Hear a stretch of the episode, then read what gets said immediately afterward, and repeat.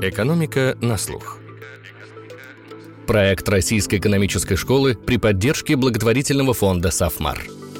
Всем привет! Это «Экономика на слух», с вами Филипп Стеркин, я редактор подкаста «Рэш». Обвал рубля стал настоящим финансово-экономическим хитом последних месяцев. Мы эту тему периодически затрагивали в подкастах и в статьях на портале «Рэш Гуру», а теперь решили сделать отдельный выпуск. Потому что сколько ни читаешь аналитики, не слушаешь заявления властей, все равно вопросов много, от что делается до что делать. Эти вопросы я и задам гостям нашего подкаста. Это Петр Дорожкин, руководитель управления финансовой эффективности ВТБ, и Софья Донец, главный экономист «Ренессанс Капитала» по России и СНГ. Почему упал рубль и насколько объясним его обвал стандартными версиями? Дело в платежном балансе, ставках или расходах бюджета. Чего ждать дальше? Какую цену платит экономика за обвал рубля? Что делать населению и какие инструменты сохранения сбережений выбирать? И перед тем, как начнем, наши традиционные анонсы РЭШ. 4 сентября стартует экспресс-программа «Анализ данных для бизнеса». Она состоит из 5 курсов ведущих лекторов с опытом международных бизнес-школ. Учеба не помешает работе. Занятия будут проходить вечером в Новотель Киевская, присоединиться к ним можно и онлайн. А заявку на программу можно заполнить на сайте РЭШ. Ссылка и подробности в описании к выпуску. А мы начинаем разговор про рубль. И надеюсь,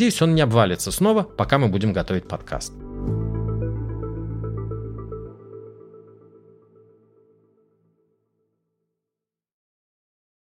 Софья, Петр, добрый день. Добрый вечер. Приветствую. Самый первый вопрос у меня. Можете ли вы сказать, что то, что происходит с рублем, вам понятно полностью или почти понятно? Потому что вопросов без ответов появляется достаточно много. Напомню, что примерно год назад правительство думало, как же ему бороться с переукреплением рубля. Теперь оно думает, что же нам делать с переослаблением рубля. И вот мы говорим, ого, рубль у нас за неделю как укрепился, но он укрепился со 101 рубля за доллар до 94. 4 рублей. И посмотрим еще, что произойдет через неделю, когда наш подкаст выйдет. А год-то назад у нас было 60, а в начале года немногим более 70. И когда смотришь на вот эту вот кривую, хочется сказать, знаете, воскликнуть, что чучилось. Мне кажется, прогнозирование валютных курсов — это в целом очень неблагодарное занятие. Чуть менее неблагодарное только, чем, пожалуй, прогнозирование цен на нефть в мире. Поэтому не хочется терять нить. И хочется сказать, что мы понимаем, что случилось, по крайней мере. Сейчас уже можно подобрать объяснение к тому, что мы видели, но одно точно, рубль по 100 еще 3 месяца назад я никак не ожидала бы увидеть. Петр? Я бы обратился к событиям, которые происходили чуть-чуть раньше, чем год назад, а именно в апреле 2022 года, когда мы тоже видели доллар по 100. И если мы мысленно вернемся в тот период и посмотрим, какие прогнозы строились тогда, то эти прогнозы предполагали стабилизацию на уровне 120 рублей и даже выше. То есть мы ожидали сохранения импорта при снижающемся экспорте. В итоге же мы увидели курс почти в 50 рублей. В тот момент, как сейчас понятно, это закономерно, поскольку импорт тогда оказался на минимуме, склады были полные, импорт был не нужен. Сейчас высокий курс с этой точки зрения также можно считать закономерным. Склады пустые, потребность в импорте растет. В целом, понимание процессов несколько больше, но волатильность валютных курсов все равно сохраняется. И, к сожалению, это оказывает существенное влияние на экономику и на деятельность банковской системы. А какие у вас прогнозы сейчас на конец этого года и на 2024? Каков новый уровень? Нам кажется, что с точки зрения тех фундаментальных факторов для российского рубля фундаментальным фактором остаются сырьевые цены. Как бы нам не хотелось представить что-то другое, здесь новая реальность никак не наступила. Я бы сказала даже, что старая еще усилилась. Старая, возможно, даже и усилилась. Вот с точки зрения вот этих переменных, для нас более оправданный рубль на конец года – это 85 к доллару. А 24-й? 24-й может вернуть нас в реальность плавного ослабления, но, естественно, мы понимаем, что есть большая развилка, которая зависит от геополитики. Петр, а какой ваш курс? Да, банковские казначеи бы очень обрадовались, услышав про курс 85 рублей на конец года. Я думаю, что стоит ждать доллар примерно на текущих уровнях и 95-100 рублей на конец 2024. Давайте подробно поговорим про причины, почему рубль так уверенно целых полгода, больше полугода падал. ЦБ называет главной причиной ухудшения торгового баланса, вообще ситуацию с торговым балансом. Версия помощника президента по экономике Максима Орешкина — мягкая денежно-кредитная политика. Я упрощаю. Понятно, что в этой девальвации можно назвать виноваты все и все, но, так сказать, кто главный, кто самая ключевая, самая большая шестеренка вот в этом механизме? Это торговый баланс, бюджет и субсидирующие программы, низкие продажи валют валютной выручки, покупка ли юаня по бюджетному правилу, отток капитала. Софья, давайте с вас начнем. Итак, кто виноват? Я думаю, что эту вот колбаску мы можем разрезать на несколько частей, которые объясняются разными факторами. Я думаю, что движение до уровня в районе 75 в большой степени определялось закрытием вот этого гэпа, разрыва между динамикой импорта и экспорта. Импорт очень упал весной прошлого года больше, чем на 40%. То есть санкции и в целом вот такое нарушение отношений с внешним миром, что, кстати, не уникально для санкционных стран, быстрее сказывается на импорте, чем на экспорте. Поэтому падение импорта открывает такой большой разрыв в торговом балансе, который, в общем-то, и определил рубль по 50-60, который мы видели значительную часть прошлого года. Импорт протоптал новые тропы, и мы видели, что импорт вернулся фактически на докризисный тренд, причем не только вот в долларах. Он вернулся и, например, в процентах к ВВП. А это тоже важно, какую часть нашего дохода мы тратим на импорт. Потому что, например, традиционно очень устойчивое соотношение, сколько ВВП у нас уходит на импорт. Он за знаком минус вычитается. И это примерно 20% на протяжении многих лет. И вот этот показатель снизился практически до 15%. Для нее это почти четверть в прошлом году. И сейчас он вернулся к норме. Вот движение до 75, наверное, 75 плюс, это в большой степени история про импорт. Это то, что было легче нам предсказать, и то, что вот в нашем прогнозе стояло исходно. Дальше, если смотреть на то, где мы поправляли прогнозы больше всего, а это всегда показательно, где ты поправляешь прогнозы, это все-таки экспорт. Экспорт оказался ниже, чем мы его могли ожидать. В том числе здесь вмешивается и тот фактор, что нефтяные котировки стали очень долго доходить до реальной выручки. Пока случилась котировка, пока она пересена в контракт, потом случилась доставка, потом случилась конверсия. И этот лаг стал от месяца, расширился до 2-3 месяцев. А второе – это то, что у нас есть другие сырьевые цены. Они тоже, в общем, скажем, не удивили в лучшую сторону, скорее в худшую. Поэтому движение, скажем, от 75 до 85 – это движение, которое можно определить слабостью экспорта. Все остальное, на мой взгляд, в большей степени связано с потоками по капиталу. И вот движение уже от, например, 93 до 100 с хвостом, это в большой степени, на мой взгляд, спекулятивно. И именно то, что мы быстро просели назад на эти уровни, показывает, что вот это вот было такой перегрев рынка, который смогли сбить меры, которые даже частично имели вербальный характер, даже нереально. Ну а вот то, что между 85 и 93, это вот микс маленьких факторов, в том числе и спрос на капитал или какие-то вот нюансы по экспорту, например, отсутствие конверсии и выручки. Потому что мы все время слышим, что конверсия высокая, а потом оказывается, что у некоторых крупных компаний есть очень много валюты, которые они готовы потратить на байбэк собственных акций в валюте. Новость сегодняшнего дня относительно Лукойла. Поэтому, на самом деле, вот я бы, наверное, так разложила. Понятно, что это с большой долей условности, но это такая наша картина мира. А скажите, а с чем был связан вот этот отток капитала? На самом деле, отток капитала – это вообще-то привычно фактор для России. Практически 25 как раз миллиардов примерно у нас составлял отток в формате приобретения иностранных активов. Это резидентский отток. Это не связано с выходом, деинвестированием иностранного капитала, это не связано с погашением внешнего долга. То есть, скажем, 25 за полгода можно как бы транслировать 50 за год. На самом деле вот отток капитала в районе 50 миллиардов – это та реальность, которую я помню еще, мы ее исчисляли и считали достаточно стабильным еще в районе 2010-го или даже до кризиса 7-8 года. То есть вот это вот постоянный отток, мы даже говорили, он такой стабильный, может, это контрибуция. Погашение долга, оно замедлилось существенно, и даже у нас появилось такое техническое наращивание внешней задолженности, которое не совсем реальное, оно связано с тем, что некоторые средства уходят на замороженные счета иностранцев, как будто бы выплачены, но на самом деле нет. Они значатся как такое увеличение задолженности перед нерезидентами. Поэтому у нас технически даже отразилось увеличение по каналу внешних обязательств, как будто бы приток в большом контрасте с прошлым годом. Кто покупает? Все покупают. Там есть и компании, там есть и физические лица, которые в том числе формируют свои сбережения в виде валюты в депозитах в иностранных банках. Но мы видим, что форма меняется, а смысл остается. Так, например, если мы посмотрим на так называемые балансы домохозяйств, финансовые активы домохозяйств, то у нас резко снизилась валютизация депозитов в российских банках с более 20 до 10%. А если мы возьмем расширенную валютизацию, добавив туда иностранные банки, которые никогда не были таким большим источником, то совокупная вот эта валютизация после кратких колебаний в прошлом году вернулась на свой уровень докризисный в районе 24%. То есть такое правило большого пальца, 25% четверть своих финансовых активов российское население, российские домохозяйства продолжают очень стабильно на протяжении нескольких лет, многих лет держать в иностранной валюте.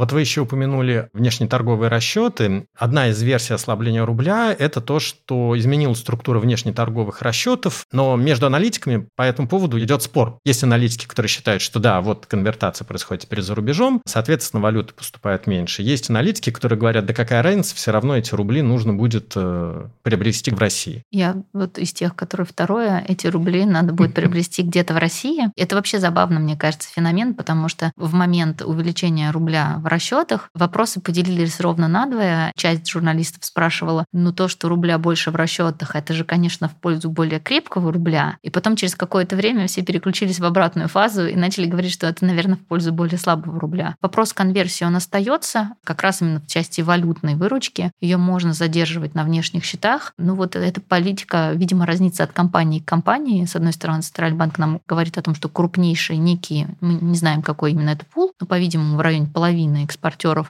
нам дает эту цифру Центральный банк, говорит о том, что конверсия там составляет из валютной компоненты больше 80% устойчиво в последние месяцы. Это много, то есть проблем вроде бы нет, но кроме крупнейших экспортеров, по-видимому, есть остальная половина, и какой объем конверсии там происходит, мы не знаем. Петр, что скажете о роли этого фактора? Тема экспорта за рубли и вообще увеличение рублей в торговых расчетах является действительно противоречивой. С одной стороны, кажется, что да, чем больше рубля у нас во внешнеторговых расчетах, тем он должен быть сильнее. Но какую картину мы предположительно видим? Действительно, определенная масса рублей выводится в западные банки. Здесь, кстати, существенную роль играют физлица, которые используют рублевый механизм как механизм вывода капитала за рубеж, где рубли конвертируются в валюту, и после чего эти банки обратно возвращают эти рубли в РФ, где эти рубли обмениваются на валюту. Пик вывода рублей за рубеж через данный канал мы видели в третьем-четвертом квартале 2022 года, и он несколько снизился в первом квартале 2023 года. Тем не менее, этот механизм, он, как можно предположить, все-таки влияет на курс и влияет не самым лучшим образом. А какого размера были эти потоки? По операциям физлиц от 15 до 20 миллиардов в третьем-четвертом квартале 2022 года. Эта цифра упала, эти потоки упали до 10 миллиардов в первом квартале 2023. Петр, еще про один фактор, про кредитование. ЦБ ждет достаточно амбициозного роста кредитования в этом году и корпоративного, и потребительского. Свежий отчет ЦБ за июль показывает приличный рост кредита корпоративного на 2% за месяц, 20% за год. Население тоже серьезный рост показывает. Как кредитование влияет на курс? Начнем с того, что действительно влияет, потому что банки обладают уникальным свойством мультиплицировать деньги. В частности, они умеют мультиплицировать рубли. Когда компания или домохозяйство берет кредит, они тратят эти деньги на приобретение какого-то товара. Этот товар с большой вероятностью будет импортным. Телефон, автомобиль, ноутбук, станок. Можно проводить много примеров. То есть, чем больше кредитов, тем больше импорта, тем слабее рубль. Если мы посмотрим на прогнозы, которые дает ЦБ, то темп роста кредитов в процентах будет двузначный, что подразумевает увеличение на триллионы рублей. В этом смысле ЦБ логично обращается к механизму роста ставки, что не только укрепляет рубль само по себе, но и способствует охлаждению роста кредитования. Тем не менее, можно ожидать, что ЦБ будет использовать и другие инструменты для охлаждения рынка, потому что рост на эти самые триллионы рублей лечится ставкой не очень хорошо. Например, можно ожидать внимания регулятора к пруденциальным нормативам, особенно в сегментах с высокой закредитованностью и высоким LTV. Возможно, мы даже увидим прямые количественные ограничения. Софья, а как вам кажется, нужны ли со стороны регулятора ограничения, в том числе количественные ограничения, или же, в принципе, повышение ключевой ставки, работа с экспортерами, этого уже может быть достаточно для того, чтобы сбить температуру, так сказать, у рубля? Или же без тех ограничений, про которые говорил Петр, в общем, придется и дальше повышать ставку? Это какая-то очень драматическая картина. Ставка находится на очень высоком уровне. Найти какой-то ориентир, идеальную ставку, сложно. Поэтому здесь какой-то всегда компромисс между размером шага, тем, чтобы не разочаровать ожидания, например, быть достаточно высоким, да, и какими-то фундаментальными причинами. Но ставка 12 выглядит как уже, скажем так, избыточная относительно того, что делает просто экономика. Это видно хотя бы на примере того, что в июльском прогнозе, в июле мы уже видели рубль выше 80, по большому счету ничего радикально не менялось, не поступал золотой дождь, не сыпался на нас после июльского решения, это был конец июля. То есть никаких новых, например, событий, как, например, в марте прошлого года, ничего такого не случалось. И при этом в этом прогнозе ставка нас на следующий год и на этот была все-таки в районе 9,5 на максимуме, да, и вдруг 12. И вот это это вот компонент, то, что выше 9, это реакция уже на волатильность, попытка сбить спекулятивное движение. Или такой запас. Вот на самом деле мы видели в основных направлениях денежно-кредитной политики такой стратегический долгосрочный документ, два рисковых сценария, которые нам как раз представили в начале августа. И там в этих двух рисковых сценариях ставка была в среднем в районе 12 на следующий год. И это были сценарии, которые увязаны либо с глобальным кризисом нехорошим, либо с какими-то существенными изменениями на внутреннефинансовом рынке. Поэтому, что касается ставки, 12 выглядит как уже очень много, как ставка, с которой надо двигаться не вверх, а вниз. И выглядит как ставка, которая частично работает на упреждение. Центральный банк в целом любит играть на упреждение, мы это видели. И видели долгий разговор о том, что пора повышать ставку, хотя, по большому счету, мы в первом полугодии ни в каком перегреве и по спросу даже не оказывались. Мы просто возвращались на докризисные тренды, возвращались к норме. Но всегда очень тонкая грань. Вернуться к норме и на всех парах ее перелететь. Вот Центральный банк всегда хочет играть на упреждение. То же самое с паникой. Все смеялись над тем, что Центральный банк долгое время, прям буквально в день, практически за день до решения повышать ставку, говорил, что рисков для финансовой стабильности нет, и угроз, связанных с валютным рынком, нет, вроде бы не нужны никакие дополнительные решения, и через день принимает это решение. Что поменялось? Сам рубль 100, он не критичен даже для инфляции, даже для чего-то еще. Но когда начинается ощущение, что все об этом говорят, есть просто рубль 100, а есть рубль 100, о котором все говорят. И вот когда мы влетели в режим рубль 100, о котором все говорят, Центральный банк почесал голову и сказал, плохо не то, что он 100, плохо то, что о нем все говорят. И 12 – это вот, на мой взгляд, ставка, которая бьет как пощечина, чтобы охладить вот эти вот избыточные настроения. Сам кредит не требует такой жесткой реакции. А если говорить о макропруденциальных мерах, то они активно используются Центральным банком, но при этом это узкотаргетированные меры. Если мы видим где-то перегрев на отдельном сегменте или те практики, которые на быстро развивающемся рынке кажутся не полезными, то их можно применять не столько для охлаждения общего кредита, сколько для того, чтобы убрать нежелательные практики или предотвратить перегрев с последующим сдуванием, да, каких-то пузырей болезненных на отдельных сегментах. Всегда есть тонкая грань. Как бы не переувлечься такими инструментами. Давайте я про ставку отвечу. Я слышал примерно следующее мнение. Да, нам дали пощечину. Да, ставка была поднята до 12% для того, чтобы укрепить рубль. Рубль по-хорошему не укрепился. Есть ли теперь смысл держать ставку на столь высоком уровне? Принты инфляции не столь высокие. Таким образом, если мы держим ставку на 12%, мы просто убиваем экономический рост. Нужно ли это? И этот вопрос действительно задавался. Но я думаю, что ставка останется на этом уровне до конца года. Я думаю, что у ставки вообще в целом в российской экономике большой запас для снижения. Но, как и всегда, приходится как с таймингом, да, со временем неопределенность. Центральный банк у нас, опять же таки, очень осторожный. Да. И поэтому вопрос, что должен увидеть Центральный банк, чтобы начать снижать ставку. Если повезет, мы увидим первые снижения уже в 4-м квартале. У меня еще такой вопрос про это решение ЦБ. После того, как ЦБ поднял ставку до 12%, среди части экспертов прокатилось таким, знаете, эхом. И что, и это все? А где контроль за движением капитала? А среди другой части экспертов прокатилось таким же эхом. Ну, слава богу, что не ввели контроль.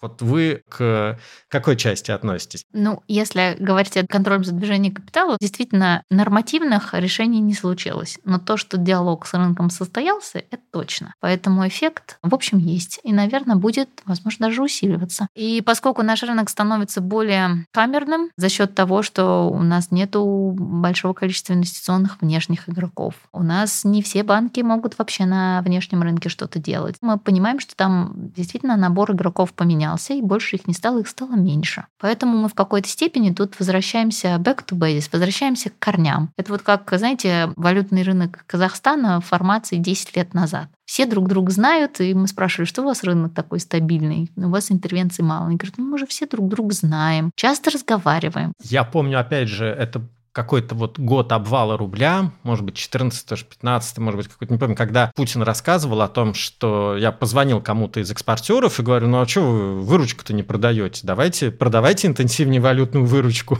Это было как раз в 14-15 году, вот. А потом у нас Дмитрий Анатольевич как раз рассказывал про ритмичную продажу выручки. Наше отличие от 2014 года состоит в том, к сожалению, что тогда у нас была возможность свободно импортировать то, что нам нужно. Сейчас контроль валютной выручки, ее обязательное заведение в страну и продажу может разрушить вновь создаваемые логистические цепочки. Здесь показателем пример Ирана, который большинство операций по импорту проводит через банки за пределами страны. И делает это весьма эффективно. Софья, а как сказалось на курсе бюджетная политика? Мы говорили про кредитование, но бюджет, в общем, сам и разгонял кредитование. И не получается ли в итоге, буквально все по классике? То есть бюджет разогрел спрос уходил в импорт, потому что своих товаров не хватает, вырос, соответственно, спрос на валюту, рубль упал, импорт подорожал, вырос спрос на валюту, и по цепочке так далее. Давайте еще раз. Все-таки у нас импорт вернулся к докризисному тренду. У нас, скорее, бюджетная политика в этом смысле выполнила то, что ей предписано. Выполнила контрциклическую функцию, закрыла разрыв в спросе, во внутреннем в том числе, который сформировался на фоне кризисных явлений прошлого года. При такой внешней конъюнктуре у нас действительно все равно на 50 и 60 рубль оставаться не мог. После введения потолка, после просто спада внешней цены. Про 50-60 уже никто не говорит, было очевидно, что это паранормальное укрепление рубля. Да, а в целом, рубля, поэтому конечно. 75-80 нам неизбежно светило. Казалось, что эта реальность наступит попозже, потому что, честно говоря, казалось, что и экономика не вырастет на 2% в этом году, а сейчас у нас уже все-таки на горизонте более 2%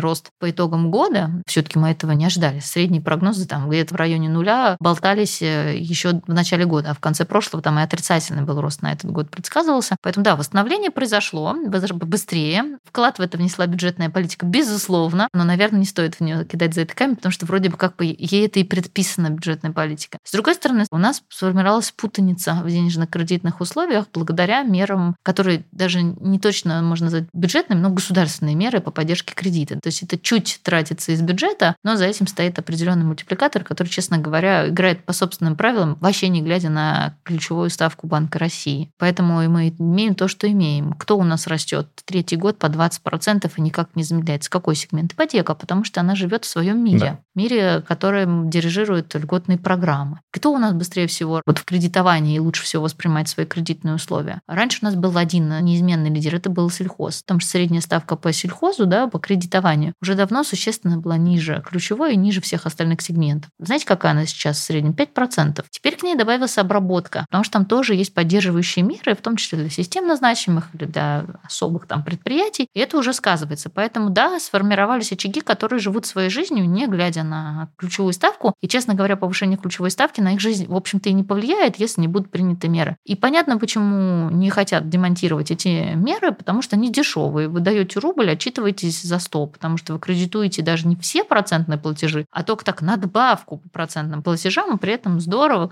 на триллиарды рублей уже выдан кредит. Да. Если вы говорите, я свою контрциклическую функцию выполнил, мы вернулись до кризисной нормы, дальше будем жить поскромнее. Пока Минфин нам этот сигнал и дает. Минфин нам говорит о том, что замедляется темп роста расходов. Планы по расходам на следующий год тоже достаточно консервативные. Но говорит, давайте пока верить.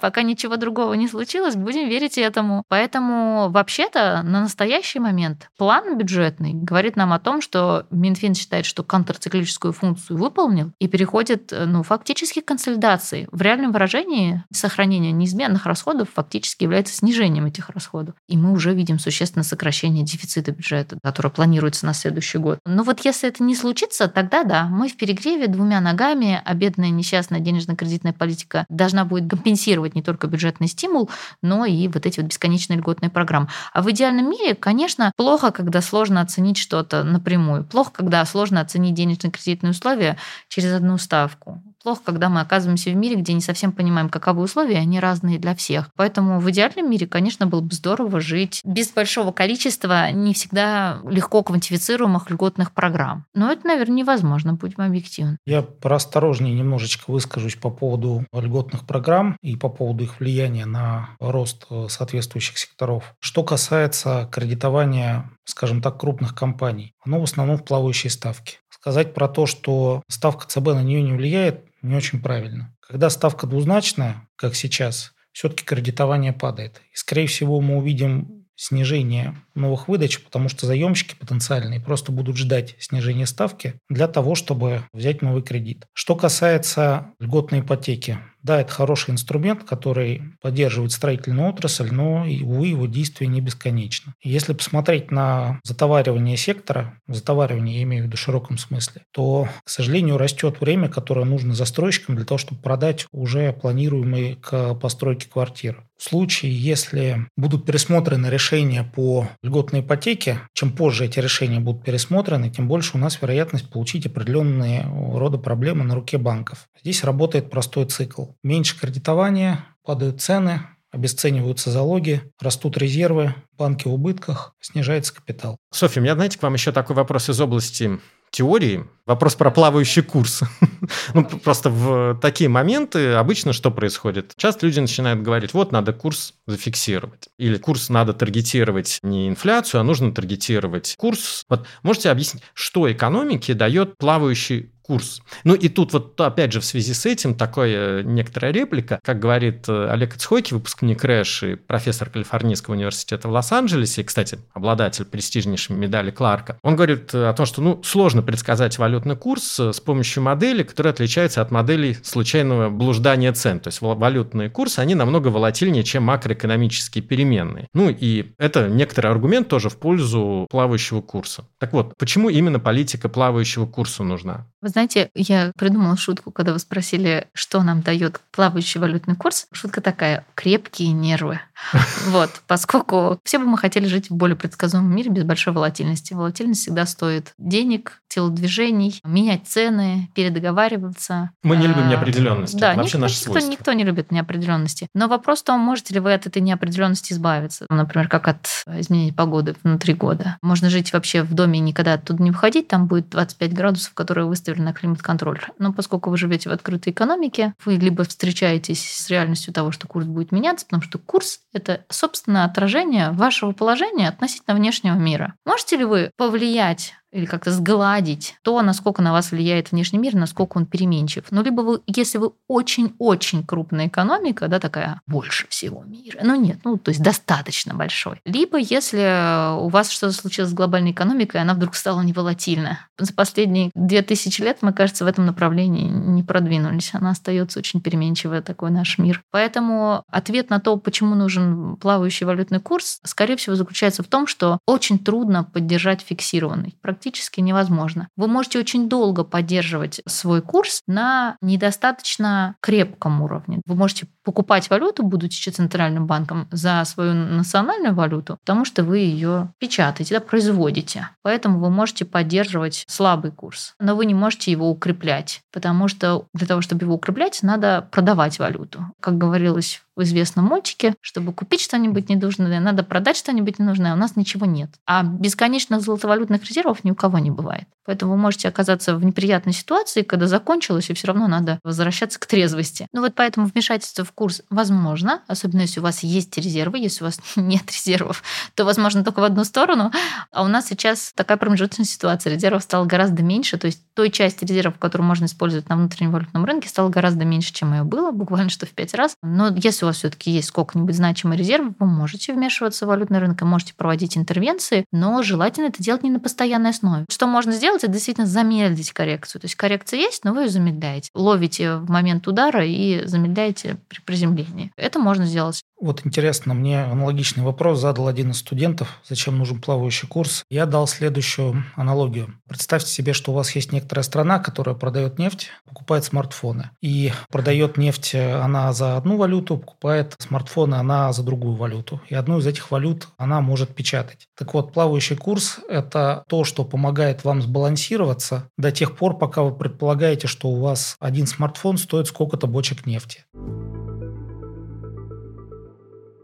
Мы с вами говорили о том, что делать государству, то есть нужны ли там дополнительные ограничения, ставка, насколько вмешиваться нужно в рынок, что делать населению, пересматривать ли свои подходы к сбережениям, нужно ли пересматривать каким-то образом валютную структуру своих сбережений, инструменты хранения своих сбережений, валютную корзину пересматривать каким-то образом, облигации, то есть какую стратегию выстраивать. Петр. Я начну с небольшого лирического отступления. Дело в том, что в любом случае на сбережения надо смотреть в контексте своей финансовой стратегии, своих планов на жизнь. У нас У всех разные паттерны доходов и расходов. Мы зарабатываем и тратим в разных валютах, сберегаем под определенные события в жизни. Например, рождение ребенка, покупка квартиры, образование. Такие вещи, как правило, хорошо прогнозируются. И, конечно, нельзя забывать о подушке безопасности. К сожалению или к счастью, эти паттерны, они изменились за последние 2 года. И, наверное, говорить про то, что мы полностью оказываемся в старой ситуации, то есть нам необходимо воспроизвести старую модель сбережения, к сожалению, этого не получится. С точки зрения инструментов, на что можно посмотреть и что можно ожидать? Ну, во-первых, проще всего с рублями. Доходность рублевых сбережений, она, скорее всего, увеличится. Если она уже не увеличилась, то увеличится в ближайшее время вслед за ростом ключевой ставки. Это коснется банковских депозитов,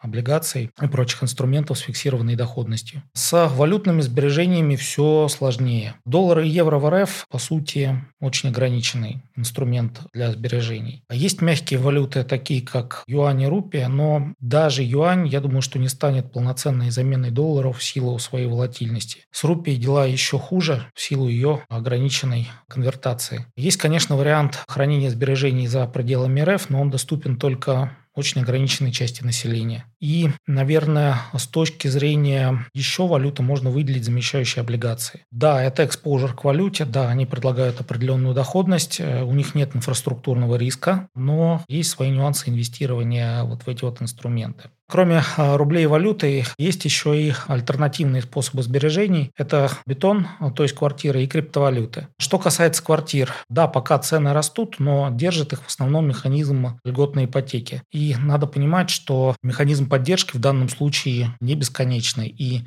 в определенный момент могут быть приняты решения об отказе от этих самых льгот, что, возможно, приведет к распродажам. Да, пока у девелоперов есть деньги для того, чтобы держать цены и в то же время вводить новые проекты, но это может закончиться. Что касается криптовалют, здесь риски известны, это высокая волатильность, это киберриски, и инвесторы должны понимать, с чем они связываются, принимая решения об инвестициях в эти самые инструменты. Софья, что скажете про то, что делать? Если ставить себя финансовым аналитиком, если мы говорим для максимально широкой аудитории, есть 4 правила, которые можно повесить на стенку. Первое – это диверсифицироваться. Проще говоря, не класть все яйца в одну корзину. Если есть возможность, если сбережений достаточно, их надо раскладывать.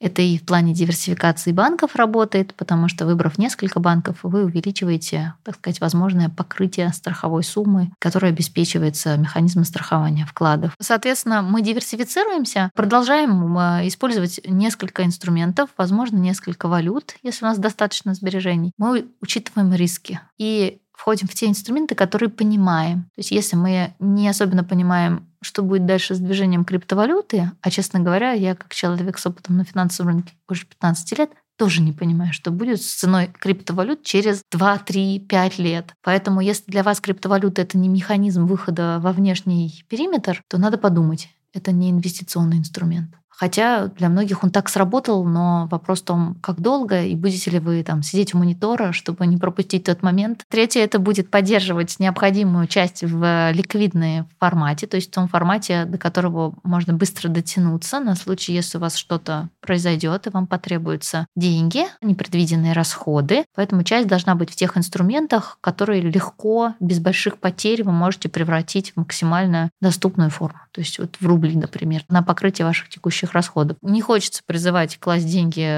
совсем на текущие беспроцентные счета. Сейчас есть альтернативы, да, которые все-таки дают какую-то доходность, но позволяют управлять деньгами, в том числе депозитах или накопительных счетах, в которых есть все-таки не нулевая доходность и определенная гибкость. Ну и действительно процент ликвидной части, он не должен быть слишком большим. Ну, кстати, в целом у нас наличность, она примерно как раз где-то в районе 20-25% поддерживается наличность рублевая и валютная, такая максимально ликвидная форма. Здесь, к сожалению, немножко расстраивает другая цифра. Это общее количество людей, имеющих сбережения. Безусловно, да. Как раз поэтому мы и говорим о тех людях. Если у вас достаточно сбережений, то можно раскладывать. Конечно, если у вас очень мало сбережений, вы, скорее всего, предпочтете один инструмент, это будет, например, депозит. Но эти люди как раз наименее защищены от того, что может происходить, например, с инфляцией, потому что, во-первых, у них подушка безопасности очень маленькая, она может растаять, им как раз деньги могут понадобиться в любой момент. Эти люди, возможно, не смогут ждать, пока ситуация нормализуется каким-то образом. Поэтому как раз раз вот эта доля населения с небольшими деньгами, она наиболее-то и уязвима. Да, безусловно, уязвима, но это не повод искать каких-то запредельных доходностей или простых ответов. Ну, это базовые, потому что как раз четвертая рекомендация – бесплатный сыр только в мышеловке. Поэтому, если мы видим высокую доходность, мы понимаем, что у нее есть риски. И в целом, если ваша доходность, вам обещают доходность, которая от средней, от той же ключевой ставки отличается в 3 раза, вы должны крепко задуматься. Поэтому здесь 4 базовых правила. Не класть все яйца в одну корзину, делать только те инструменты, которые вы понимаете, помнить, что бесплатный сыр только в мышеловке, ну и вот поддерживать некоторую сумму доступных средств. А дальше уже начинаются вопросы для более подготовленной части аудитории.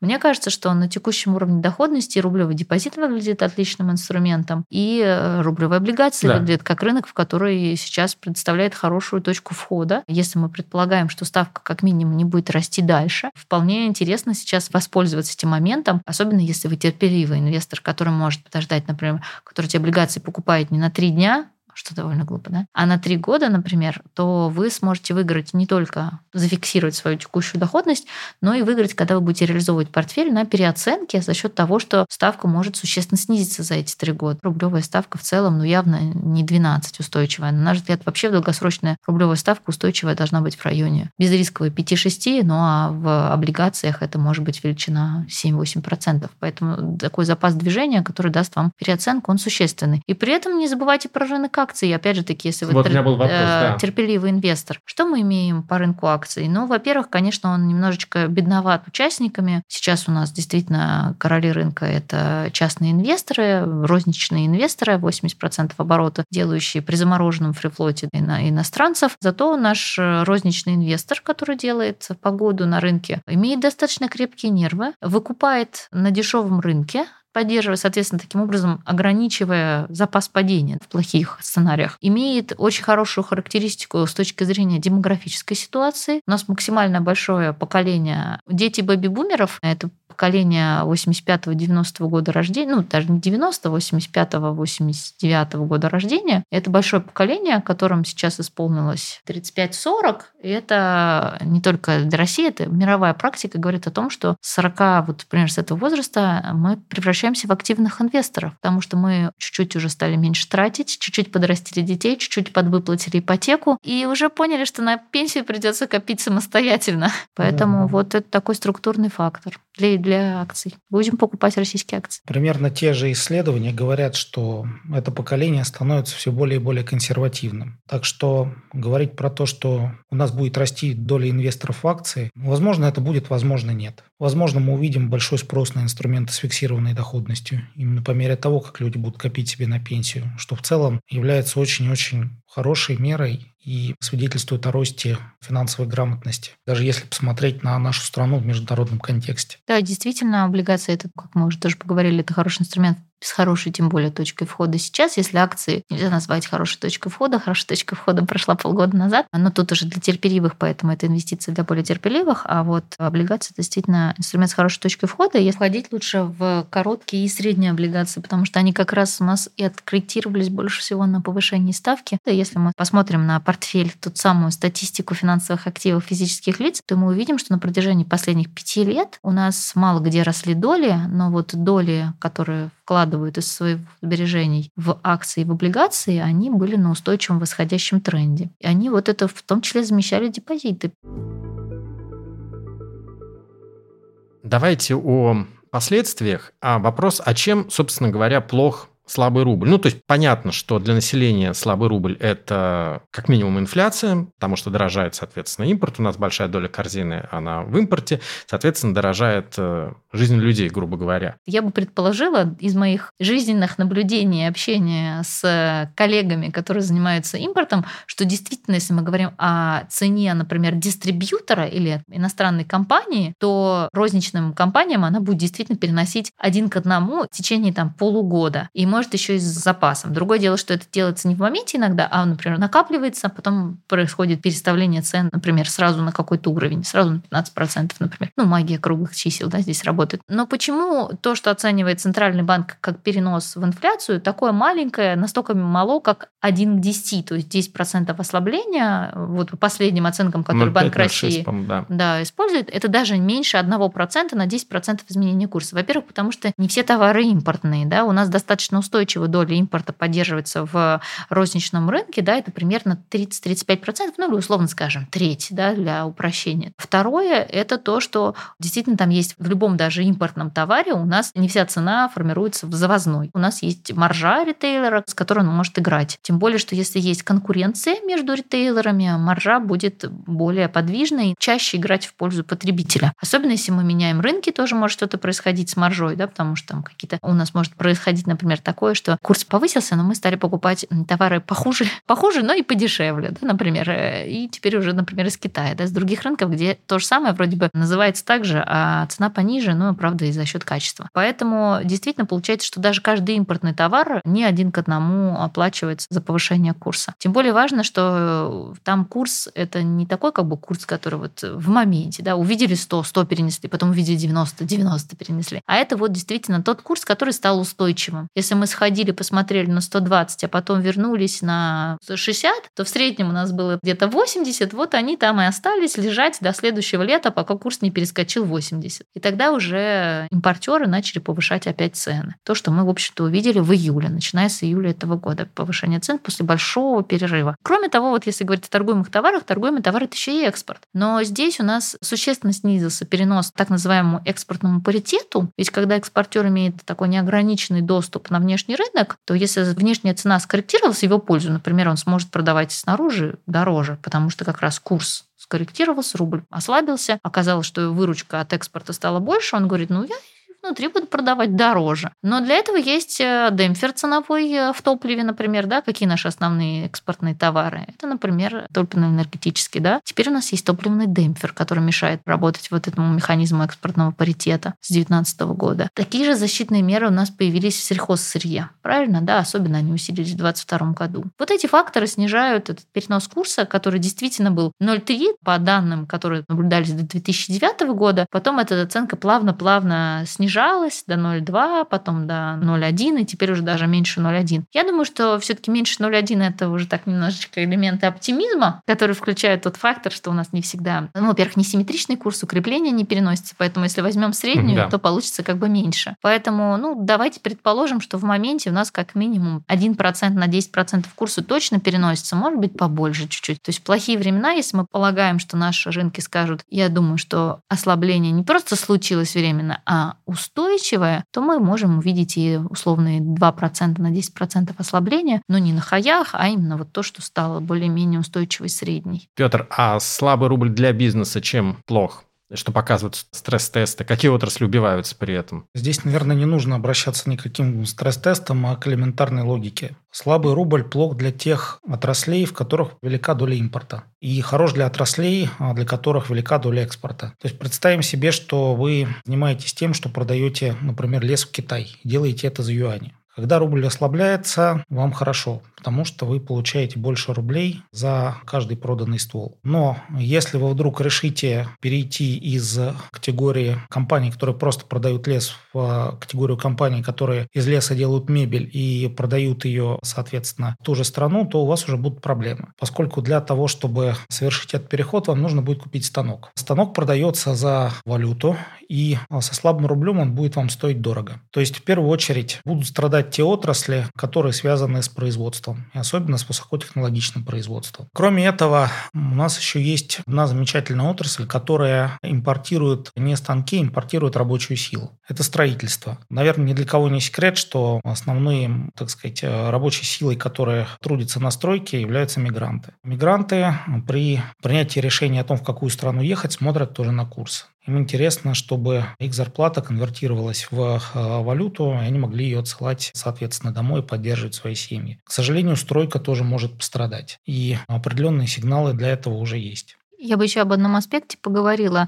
который в определенной степени по нынешним реалиям смягчает эффект ослабления рубля, это валютный долг. Вот у нас как раз, если говорить про отрасль недвижимости, предыдущие кризисы от ослабления строительства существенно страдало, особенно если мы вернемся в кризис 2007-2008 года, потому что наследием 90-х годов недвижимость предполагала, что у нее есть естественный хедж от ослабления, потому что цены на недвижимость коррелируют с валютой, то есть устанавливаются в валюте. А вот 2007-2008 год показал, что это не так. Потому что рублевые потребители этой недвижимости на то, чтобы в плохие времена индексировать цены по валюте, просто не согласились, не смогли это подтянуть. Но, в общем, сейчас валютный долг, во-первых, в целом маленький, как и вся внешняя задолженность. Во-вторых, она концентрирована в секторах, у которых есть действительно валютная выручка. Не как будто у строительства, как будто бы валютная выручка, а настоящая валютная выручка в валюте. Это экспортеры. Поэтому, если посмотреть на систему в целом, почему Банк России так долго говорил, что да ничего страшного и рисков для финансовой стабильности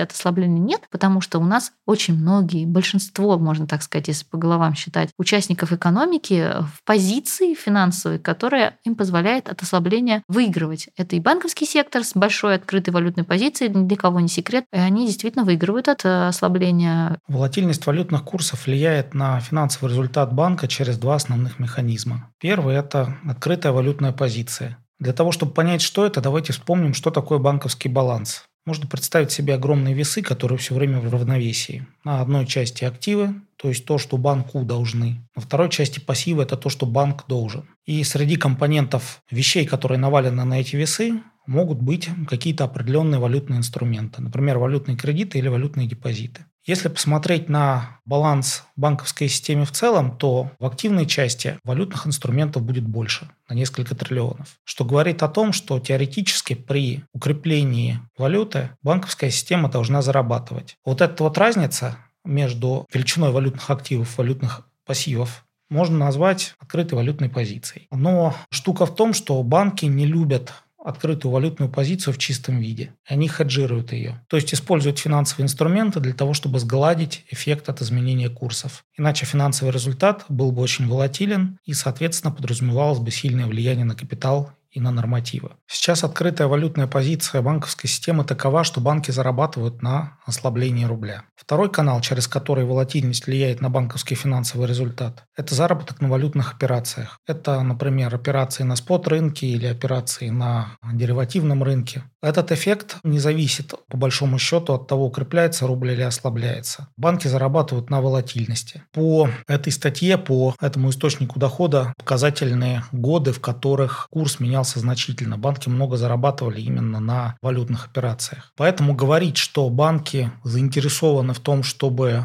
рубль ослаблялся, справедливо будет только частично. А что с бюджетом? Софья, есть такое устойчивое мнение или устойчивый миф о том, что, в общем, для бюджета слабый рубль – это хорошо. Бюджет выигрывает от ослабления. По большому счету для бюджета хорошо, когда рубль адекватно соответствует сырьевым ценам. Конечно, иногда хотелось бы, чтобы, наверное, можно больше получить, если вы, например, одновременно имеете и высокие сырьевые цены, и слабый рубль. Но, как мы видим, и бюджетное правило, и в целом Минфин всеми своими действиями никогда не играл в пользу именно слабого рубля, но это правило нацелено на то, чтобы обеспечивать некую стабильность отношения рубля к нефти. Сейчас то отклонение, которое мы видели, что за полтора месяца сырьевые цены пошли вверх, а рубль в противоположном направлении, то есть вниз, и действительно получился как будто бы двойной плюс для бюджета, это, конечно, наверное, приятно, но я не думаю, что Минфин хотел бы такую ситуацию воспринимать как устойчивую, потому что, безусловно, у ослабления рубля есть побочные эффекты, негативное восприятие на финансовом рынке, да, такая раскачка. Есть инфляция, это влечется в индексацию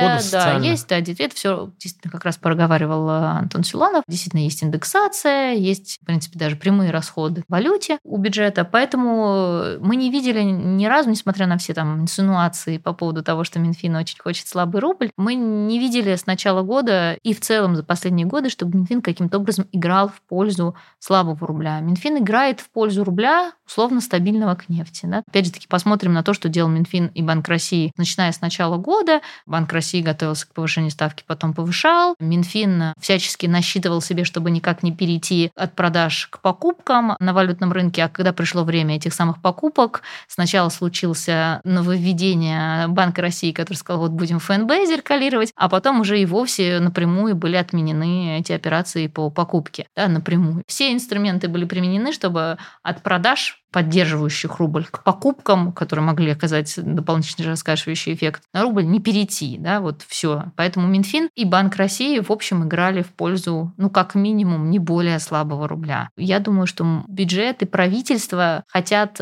рубль, который адекватно отражает внешнюю реальность, хотя бы просто потому, что если внешние условия изменились, самый оптимальный способ донести эту мысль до максимального количества экономических агентов, чтобы они начали уже сегодня перестраиваться к этой новой реальности, это плавающий курс. А скажите еще вот на уровень выше, если перейти про курс для экономики. Вот Максим Орешкин, напомню, помощник президента по экономике в колонке для ТАСС, написал, что в интересах экономики сильный рубль, а слабый мешает ее трансформации. Мне кажется, Максима Станиславовича можно лишнего даже не обсуждать. Он высказал свое экспертное мнение. А я ваше спрашиваю. Но мое мнение, что курс должен отражать внешние реалии. И хорошо бы, чтобы он не как в этом и в прошлом году был недоукреплен или переукреплен в течение значительного периода, а как-то побыстрее их отражал. Ну вот сейчас это не всегда происходит. Но, как говорится, привыкли к предыдущей реальности, привыкнем и к новой. Я не верю в то, что курс может устойчиво никогда не возвращаться к своим фундаментальным значениям. Если мы посмотрим на график реального рубля, рубля в реальном выражении, который учитывает инфляционные дифференциалы, отражает реальную покупательную способность рубля на внешнем рынке, на мировом рынке, и реальную цену на нефть, то за последние 20 лет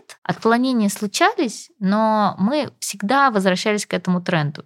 Причем напомню, что за эти 20 лет мы пережили разные режимы денежно-кредитной политики. У нас были разные курсовые режимы, то есть фактически управляли курсом, не управляли курсом, плавающий коридор у нас был и все что угодно. Да? У нас было неинфляционное таргетирование, потом инфляционное таргетирование, у нас было отсутствие бюджетного правила, потом стабилизационный фонд, потом новое бюджетное правило, новое к новому бюджетное правило. И мы всегда возвращались к тренду. Пока мы не перестаем быть сырьевой валютой, а мы не перестаем, потому что доля сырья в экспорте не снизилась, доля экспорта ВВП не снизилась, состав этого экспорта не поменялся. Реально наши отношения с внешним миром во многом не изменились за последние 20 лет. Поэтому мы будем к этому тренду возвращаться. Поэтому плохо, когда мы далеко убегаем от тренда. Можно в этот момент кто-нибудь обязательно пострадает. Возвращаясь к вопросу, плох ли слабый рубль. Ну, если это объективная реальность, то он неплох. Он нормальный слабый рубль. Плохо волатильность, но, к сожалению, видите, мы мало что сможем с ней сделать. Пока цена смартфона измеряется в количествах бочек нефти, мы рано или поздно к этому фундаментальному курсу придем.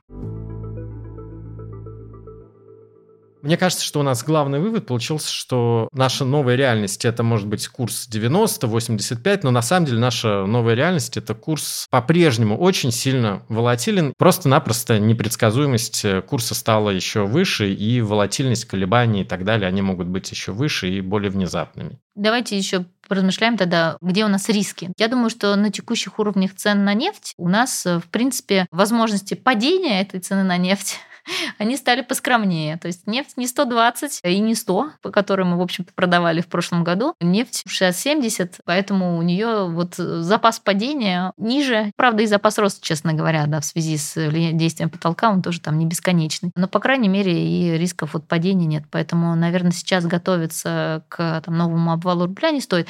Я понимаю, что это сейчас... Я говорю про горизонт более длинный, что мы всегда можем ждать о том, что в 24-м году или там 25-м может начаться тот обвал, которого мы не ждем. Который, вы же сами говорили, там, который весной его никто не ждал такого. Вот, и видите, вот к этому как раз и нужно готовиться, что такова сейчас среда обитания. Вот как верно Петр замечал раньше в нашей дискуссии, важно, что у вас там в финансовых планах. Если вы думаете, что вам может понадобиться тратить в валюте, то вот от этого риска и защищаетесь. Да? Не от, собственно, волатильности курса во все стороны, к чему готовиться, а знать, для чего вы готовитесь. Ну, понятно, что если вы импортер, для вас проблематичнее ослабление, чем укрепление. Думайте, как хеджироваться. Если вы физическое лицо с возможностью переезда, тоже по понятным причинам.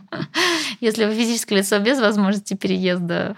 Ну, готовьтесь, все равно в рублях тратить, да, а волатильность инфляции, ну, давайте честно, она, по крайней мере, стала гораздо меньше, чем она была 20 лет назад. Я добавлю еще, моя, наверное, основная работа – это смотреть на банковскую стратегию, и за свою карьеру я таких стратегий сделал 4 или 5 штук, зависит от того, как считать. И каждый раз, когда мы закладываем основу для будущей стратегии на несколько лет, мы, естественно, предполагаем какие-то изменения в макрокартине, рисуем какой-то прогноз курса валют, какой-то рост ВВП, какую-то динамику по основным показателям банковской системы. И каждый из этих 4 или 5 раз получалось, что мы не попадали.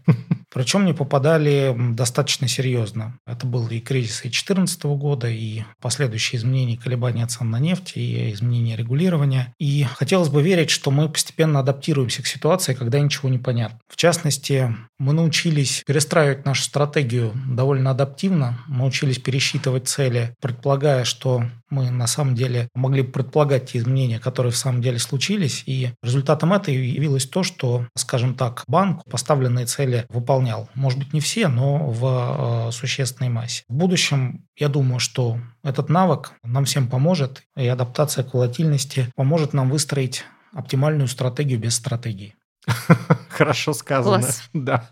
В общем, класс. Лучший хедж – это адаптивность.